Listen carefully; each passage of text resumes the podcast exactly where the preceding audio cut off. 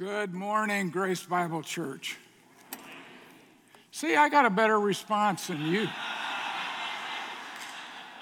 Huh, huh.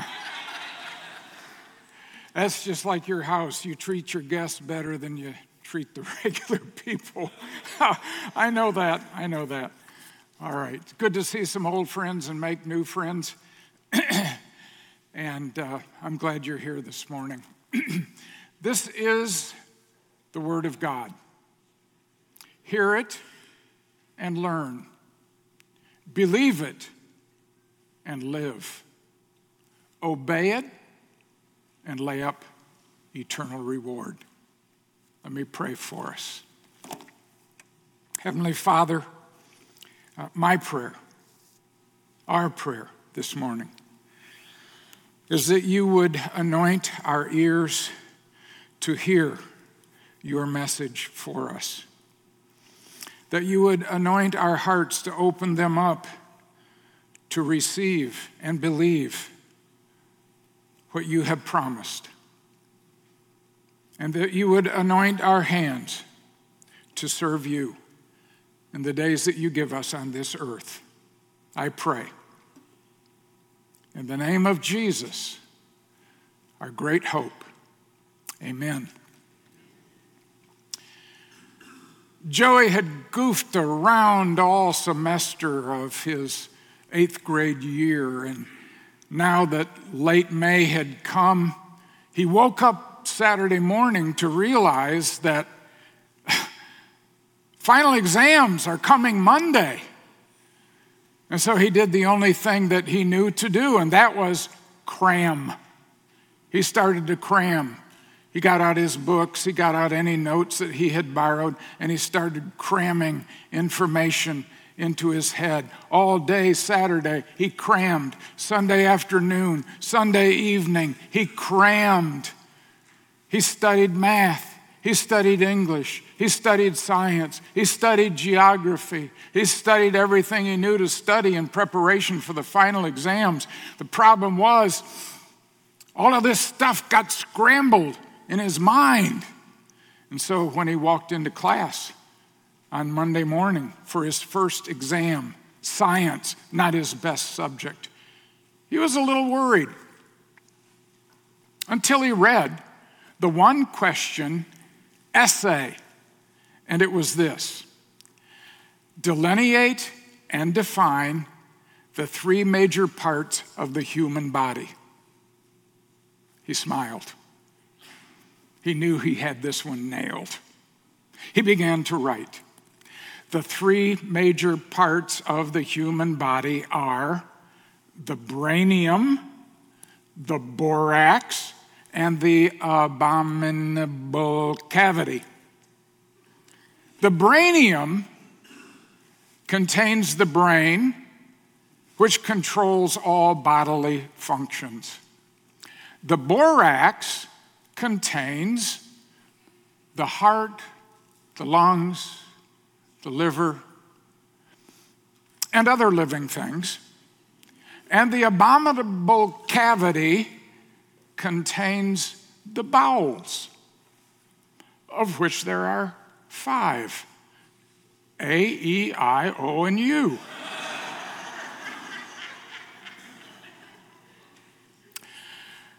That could have been me back in the day. But somewhere along the way, I learned to prepare for the final exams all during the semester. So pay attention, study along the way so you don't panic in the end. And maybe you'll pass a course or two along the way. The fact of the matter is, we all take exams on a regular basis. We're tested on a regular basis. That should be no surprise. We have challenges and we have to answer that challenge, and we either fail or we succeed.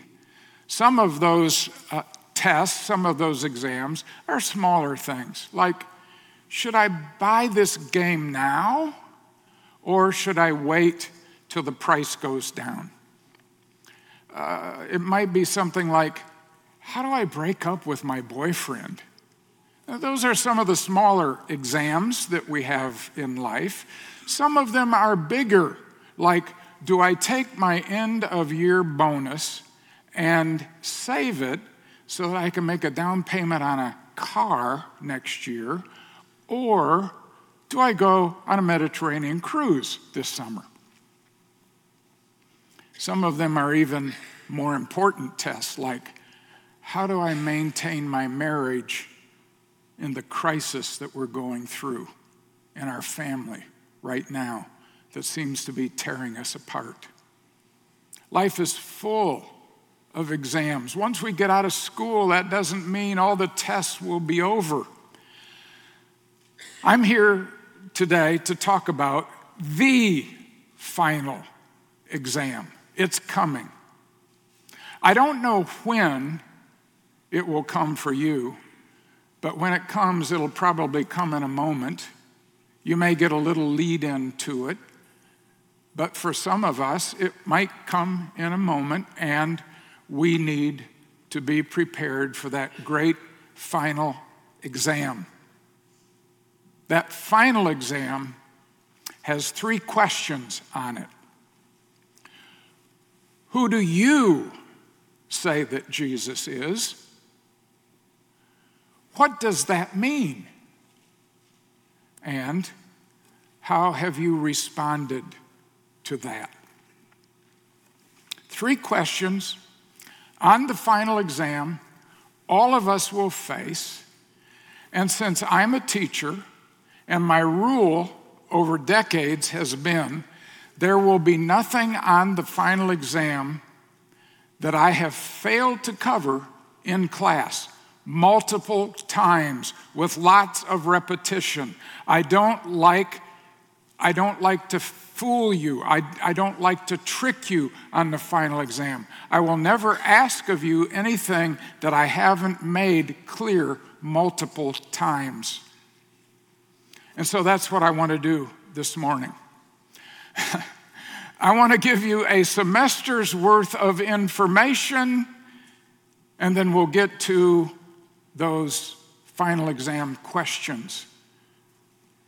Uh, the way we're going to do that is, first of all, look at how some people during Jesus' lifetime, uh, watching what he did, listening to what he said, deduced about who he was. What did they decide he was, who he was?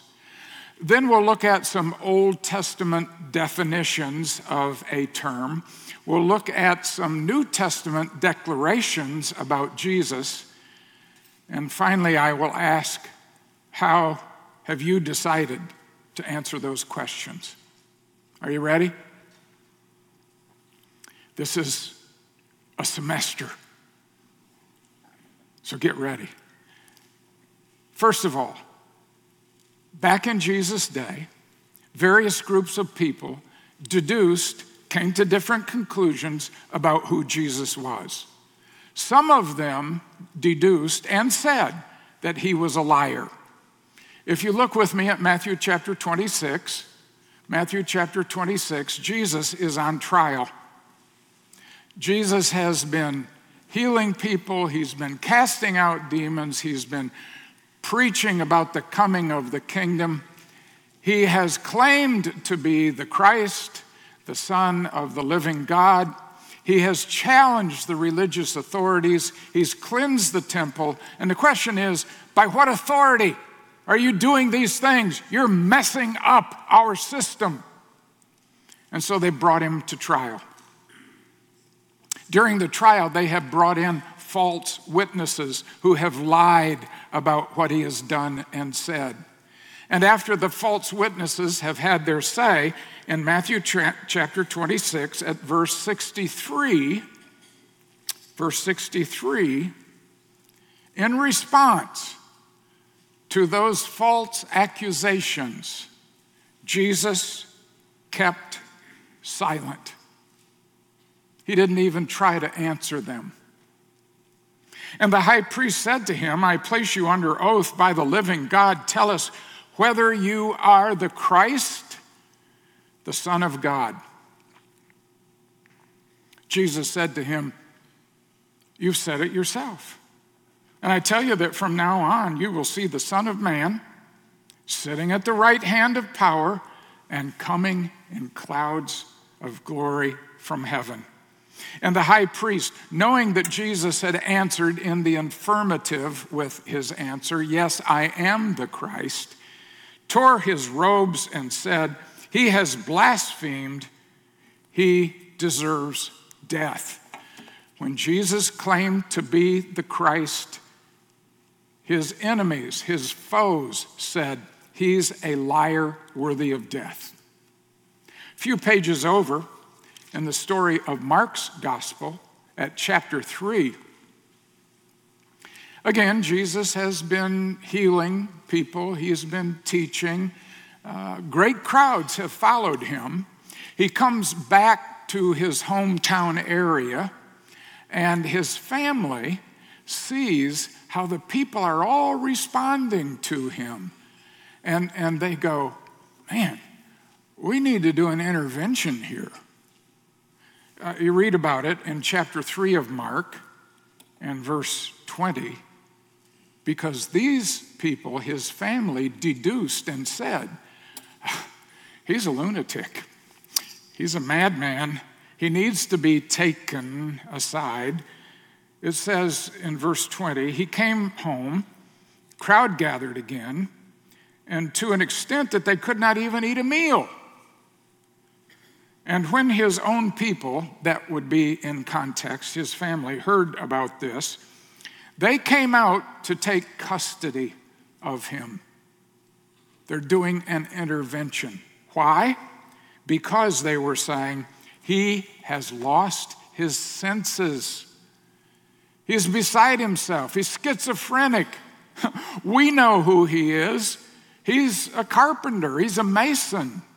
He thinks he's Christ. For goodness sake, uh, we need to take this boy aside. They said, he's a lunatic. Jesus' followers had a different opinion. They had seen what he had done, they had listened to what he had said, and their conclusion was different. In chapter 16, Jesus is asking his disciples, and we read about it already this morning Who do you say that I am? And what did Peter say? Peter said, You are the Christ.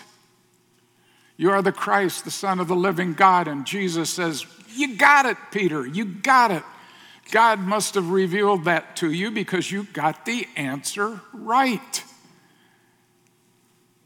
So in the scripture, we read that some people said he's a liar, some people said he's a lunatic, his followers said he is the Lord, Christ. All of this revolving around the identity of Jesus is he the Christ? Some said no, some said he's nuts, and the disciples said yes, he is. The Old Testament term for Christ is Messiah. Messiah in the Old Testament becomes Greek Christ, Christos, in the New Testament. Uh, it's not a last name, it's a title. But what does the title mean? The title means, as we read the Old Testament, Messiah means anointed one somebody who has been anointed, anointed with oil as a symbol of God giving that individual special power to do a work for God on his behalf for the people. So, we go to the Old Testament to look at some definitions of the kind of people who were anointed ones. I'm going to call them small m messiahs, small m anointed ones. I'm going, first of all, to 1 Samuel chapter 19. In 1 Samuel chapter 19, I discover that the Old Testament prophets were anointed to do a special prophetic work. They were anointed to do a prophetic work. What was that prophetic work? The job of the prophet was to reveal God to human beings, to, to make God known to people. Uh, look with me at chapter 19 and at verse 15. Elijah, who has been God's prophet, who has defeated the priests of Baal and Ahab and Jezebel, uh, took a little time off to recover, is now back doing God's work. And God said, I want you to get up and uh, do a little errand for me. At verse 15, the Lord said to Elijah, Go, return on the way to the wilderness of Damascus, and when you have arrived, jump down to verse 16, you shall anoint Elisha, the son of Shaphat of Abel Meholah, as prophet in your place. I want you to anoint with oil Elisha to be prophet in your place. What's the work of the prophet? To reveal God to man, God's person and God's plan.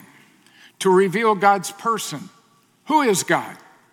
He's the eternal, He's the creator of all things. He is holy, absolutely perfect in every way. He is loving, He is just, he is righteous.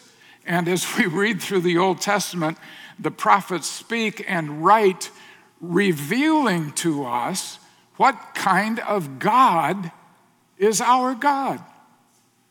That was their work, to make the person of God known, to foretell God's character. But they were also supposed to foretell God's plan. And one of the things I liked about God's plan in the Old Testament, according to the prophets, was it not only told what was going to happen in the future, but it told what was going on now. Guess what's going on in Ukraine now? God knows. Guess what's going on in Haiti now? God knows. What's going on in Korea? God knows. And the prophets, revealing God's plan, would make known some of these uh, incidents and information. Uh, they also revealed God's plan for the future. And as we read the Old Testament, we, we can say, oh, that is a prediction that came true during the first advent of Jesus. Oh, there's one that's yet to be fulfilled. The work of the prophet was to, represent, was to reveal God to man so that we might know him and begin to have a relationship with him. That was the prophets. There was another group of people who, in the Old Testament, were anointed. These were the priests. Leviticus chapter 8 tells us about the priests and their work. They were to represent us to God. Prophets reveal God to us, priests represent us to God. They were, in that sense, go betweens, mediators on our behalf. In chapter 8 of Leviticus, Moses is, uh, once the tabernacle has been built and all the furniture has been brought in, he's going around and anointing each piece of furniture to serve God's purpose in the tabernacle. And God finally says, Oh, and there's something else I want you to anoint. In fact, it's a person. So look at verse 12 of Leviticus chapter 8. It says, Then Moses poured some of the anointing oil on Aaron's head and anointed him to consecrate him, to make him holy, to set him apart, to do a priestly work. So the priests were anointed to do a special priestly work on God's behalf for our benefit. What was the work of the priest? The work of the priest was to pray, to offer up prayers on behalf of Israel, to pray and intercede on behalf of the people. They were also supposed to offer sacrifices.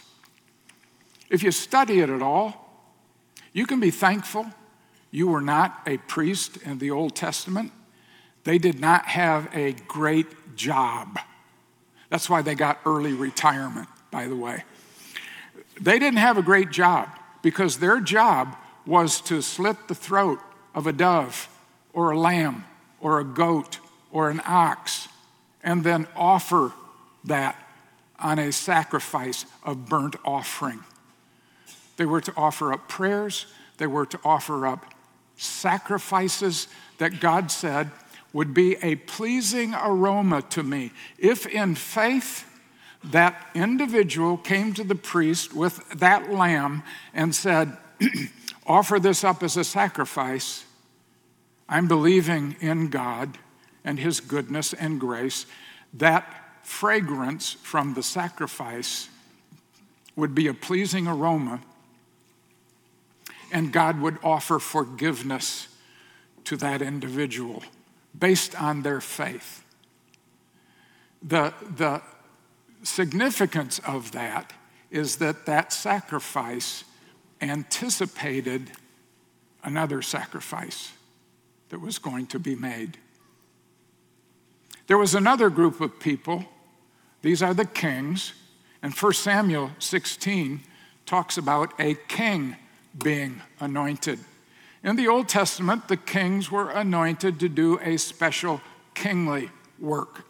And the work of the kings was to rule over God's people.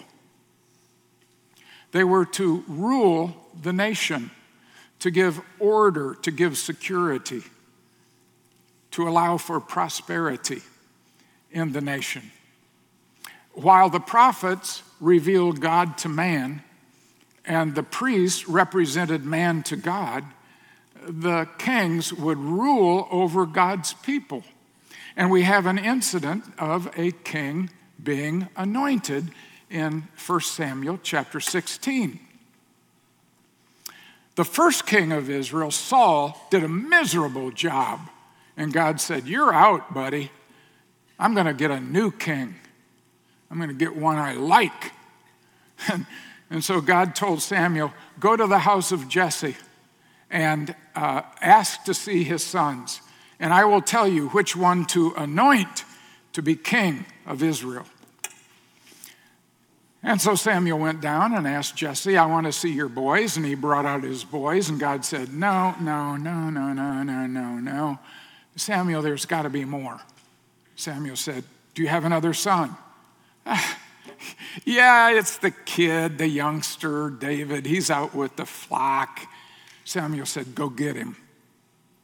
In chapter 16, at verse 12, so they sent word and brought David in. Now he was reddish, with beautiful eyes, a handsome appearance. And the Lord said, Arise, anoint him, for this is he.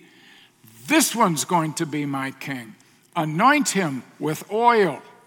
And so Samuel took the horn of oil and anointed him in the midst of his brothers, just as Elijah anointed Elisha with oil flowing down over his face and shoulders, and just as Moses uh, anointed Aaron to be priest, so now Samuel anoints David in front of his brothers, and the oil falls over his head, down his shoulders. And I want you to see this because this tells us what the significance of the anointing was. Because each one of these people had a special work to do for God. End of verse 13. And the Spirit of the Lord rushed upon David from that day forward. When the prophets were anointed, when the priests were anointed, when the kings were anointed to do their work on God's behalf, they were given spirit Holy Spirit power, access to do the work that God had called them to do. But here's the problem. Here's the problem. They were human beings. They were frail. They were faulty. How well did David do as king? He did pretty well for a while, and then he had an absolute collapse. He didn't do so well, and the end of his story is not a happy ending. The prophets were inadequate to fully represent God's person and God's plan. The priests were insufficient in the prayers and in the offerings they offered up to provide for ultimate forgiveness, pardon, atonement of sin. And the kings, they were incompetent to do God's work. Jeremiah chapter 2 and verse 8 says, The priests did not say, Where is the Lord? Those who handle the law did not know me. The priests failed utterly. The rulers, the kings also revolted against me, did what they wanted to do, made themselves rich, took many wives, murdered people. And the prophets prophesied by Baal and walked after things that were of no benefit. Sounds contemporary to me. How many pastors, preachers, teachers, in our culture today prophesy by Baal rather than by God? How many of those who are spiritual leaders instead don't ask, Where is the Lord? What does God have to say? They deny that God exists, they dismiss the book of life. How are our political leaders doing? And I, frankly, I'm not talking about just our political leaders right now, but historically, how have political leaders done in the history of humankind? Miserably, miserably. So Jeremiah is right on target there, and he says all of these small m messiahs are failures. In Daniel chapter 9, Daniel has been in Babylon for 70 years. God has punished his people. He has said, uh, I had special work for my anointed people to do, and they have all failed. And because of that, my people have disobeyed, and you've gone off into captivity. And, and Daniel is saying, But I read Jeremiah, and Jeremiah said, In 70 years, we'll be released from captivity.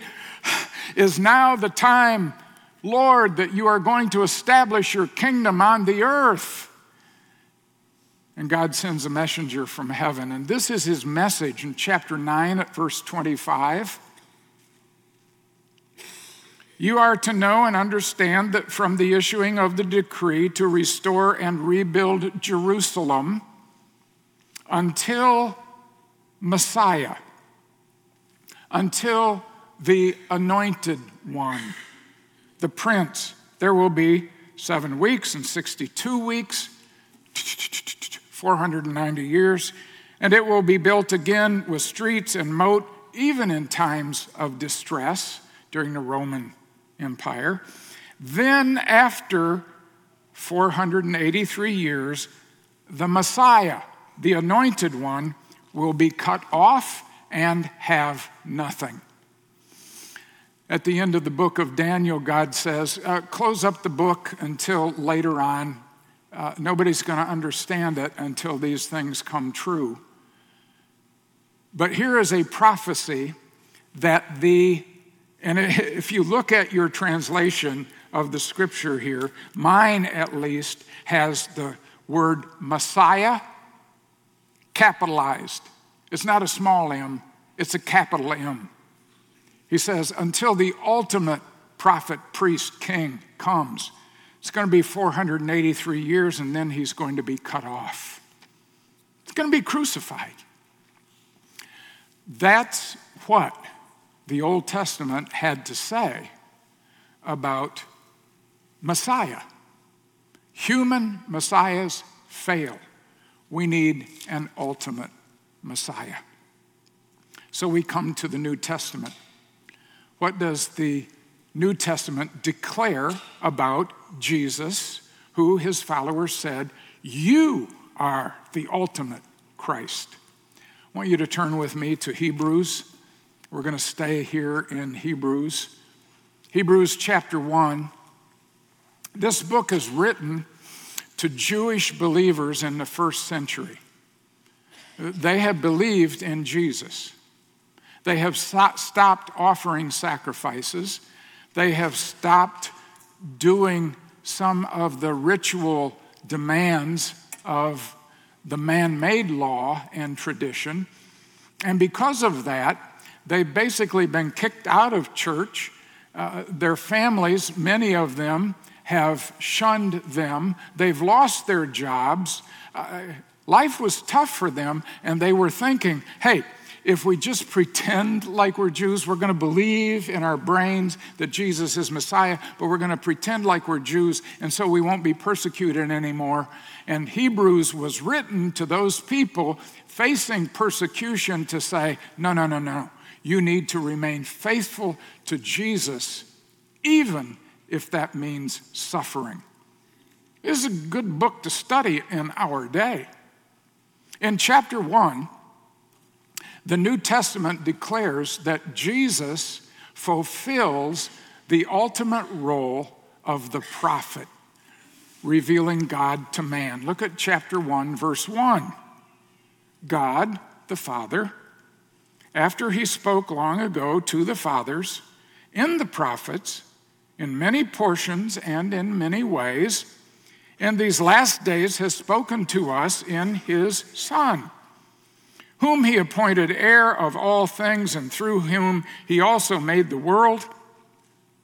Verse 3 He is the radiance of the Father's glory, the exact representation of his nature. I love that the radiance of the Father's glory in heaven. He's the exact representation of God's character, of his nature, of his attributes.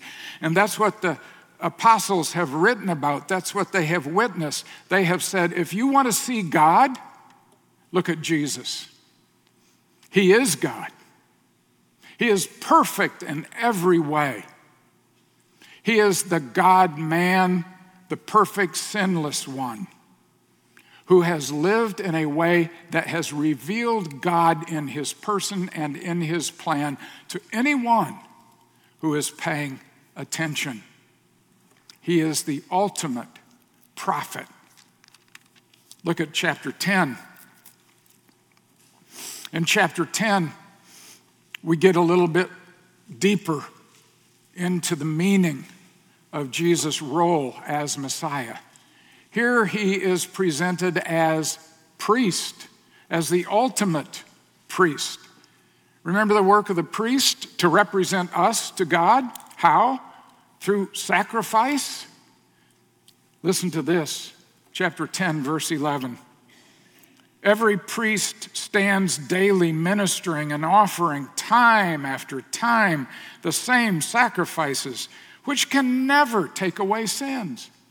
Animal sacrifices cannot atone for sin, they can only point to, but He, Jesus, having offered one sacrifice for sin for all time, sat down at the right hand of God, waiting from that time until his enemies are made a footstool for his feet. For by one offering, he has perfected for all time those who are being sanctified, those whose sins are atoned for, those who are saved from judgment. That one sacrifice, the ultimate sacrifice, and it wasn't an animal, it was himself to represent us before the Father. we have a mediator, we have an advocate, we have somebody in heaven sitting at the right hand of God, and saying, No condemnation, no condemnation, no condemnation.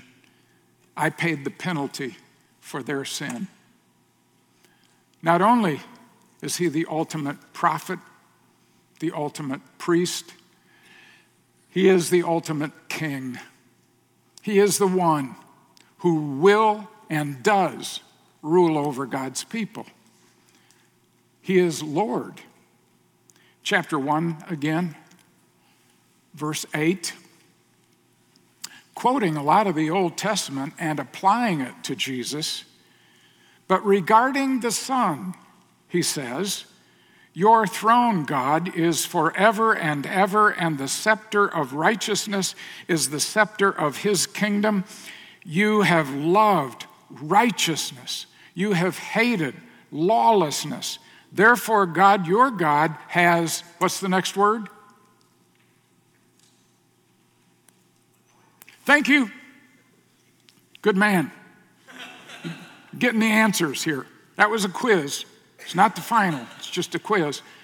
He, he is the anointed one. Your God has anointed you with the oil of joy above your companions.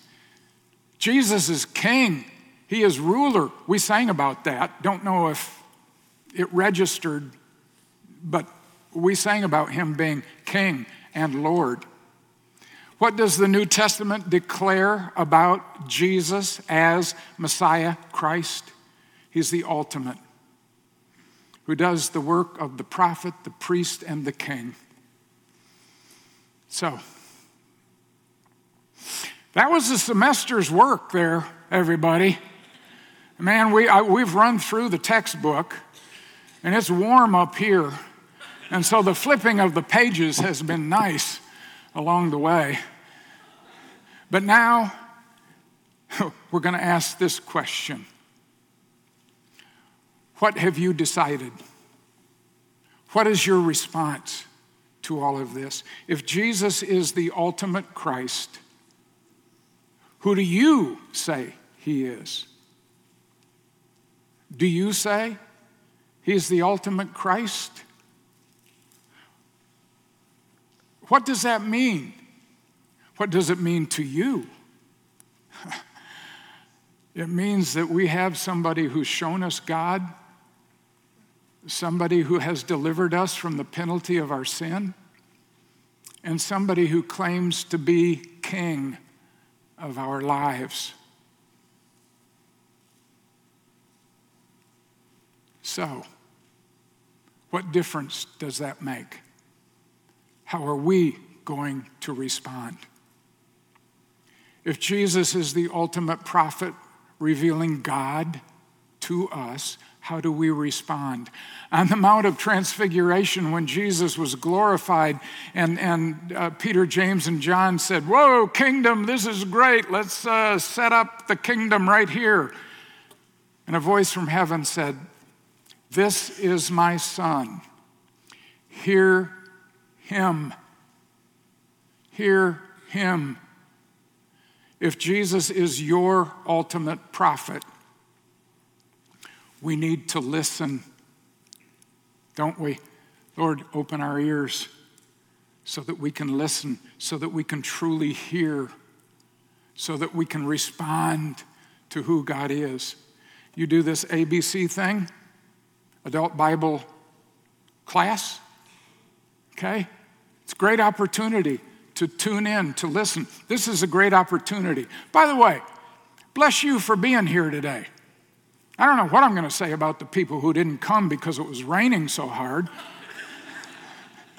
but bless you for being here today. Keep it up. Keep listening. Ah, not just a, a Bible class or a, a sermon, but study on your own. Listen to what God is saying. Learn about Him and His plan. Secondly, if He is the ultimate priest, who has made the ultimate sacrifice to pay the penalty for sin, trust him. Trust him. I don't know where you are today in regard to that. I'm going to guess that many, most maybe of you have made that decision to say, I know I'm a sinner. I know I, I deserve uh, justice. I don't want that justice. I'm trusting that God is gracious and that Jesus is my high priest. I'm trusting Him. He's my hope. He's my only hope. He's my only future. It's going to be on the final. Are you trusting Him now? Today? If not, I'll tell you what, you don't know when the final exam is going to come for you. You need to be ready. You need to answer right now before you stand before Him. And finally, if He's the King, what do you do? You obey you listen, you believe, you obey. Anoint our hands to serve you the way you want to be served in our world today. Jesus said, I give you authority, kingly authority. Make disciples in our world today as much as ever in my lifetime. We have people who are living in darkness and need somebody to step into the light, uh, bring light into that darkness. We can do our Bible study at home in a small group, we can come to church, but God says, you don't hide the light under a basket, you make it known. We walk into the world graciously, humbly, with truth. And as He gives us opportunity, we expose this truth of who Jesus really is. There are a lot of people in our culture today that just grind me the wrong way. And I think you know the kind of people I'm talking about. They are sinners worse than me, in my opinion. And I'd like to say, you got to stop that behavior. You're killing our culture. Uh, we, you know what I'm talking about. Our response to those people should not be, you need to stop that. You, you, you, you need to change that. Our response to those people who are blind, they are lost, they are dead. Our response is to go and let that light shine. And as Peter said, sanctify the Spirit. Always be ready to give an answer with gentleness and respect. People don't need our anger, they need grace. They may not hear, that's not up to them or up to you. What's our responsibility is to, with these hands, these feet, go and serve them with truth in our day. Jesus is the ultimate prophet. Listen and learn. He is the ultimate priest. Trust him. He is the ultimate king. Serve him and this world that so desperately needs service. On May the 6th, Beverly and I watched, not live, I'm not getting up at four in the morning, but we watched the video of the coronation of King Charles III. We were fascinated by it. The thing that fascinated us both was how many biblical references and allusions took place in that coronation ceremony.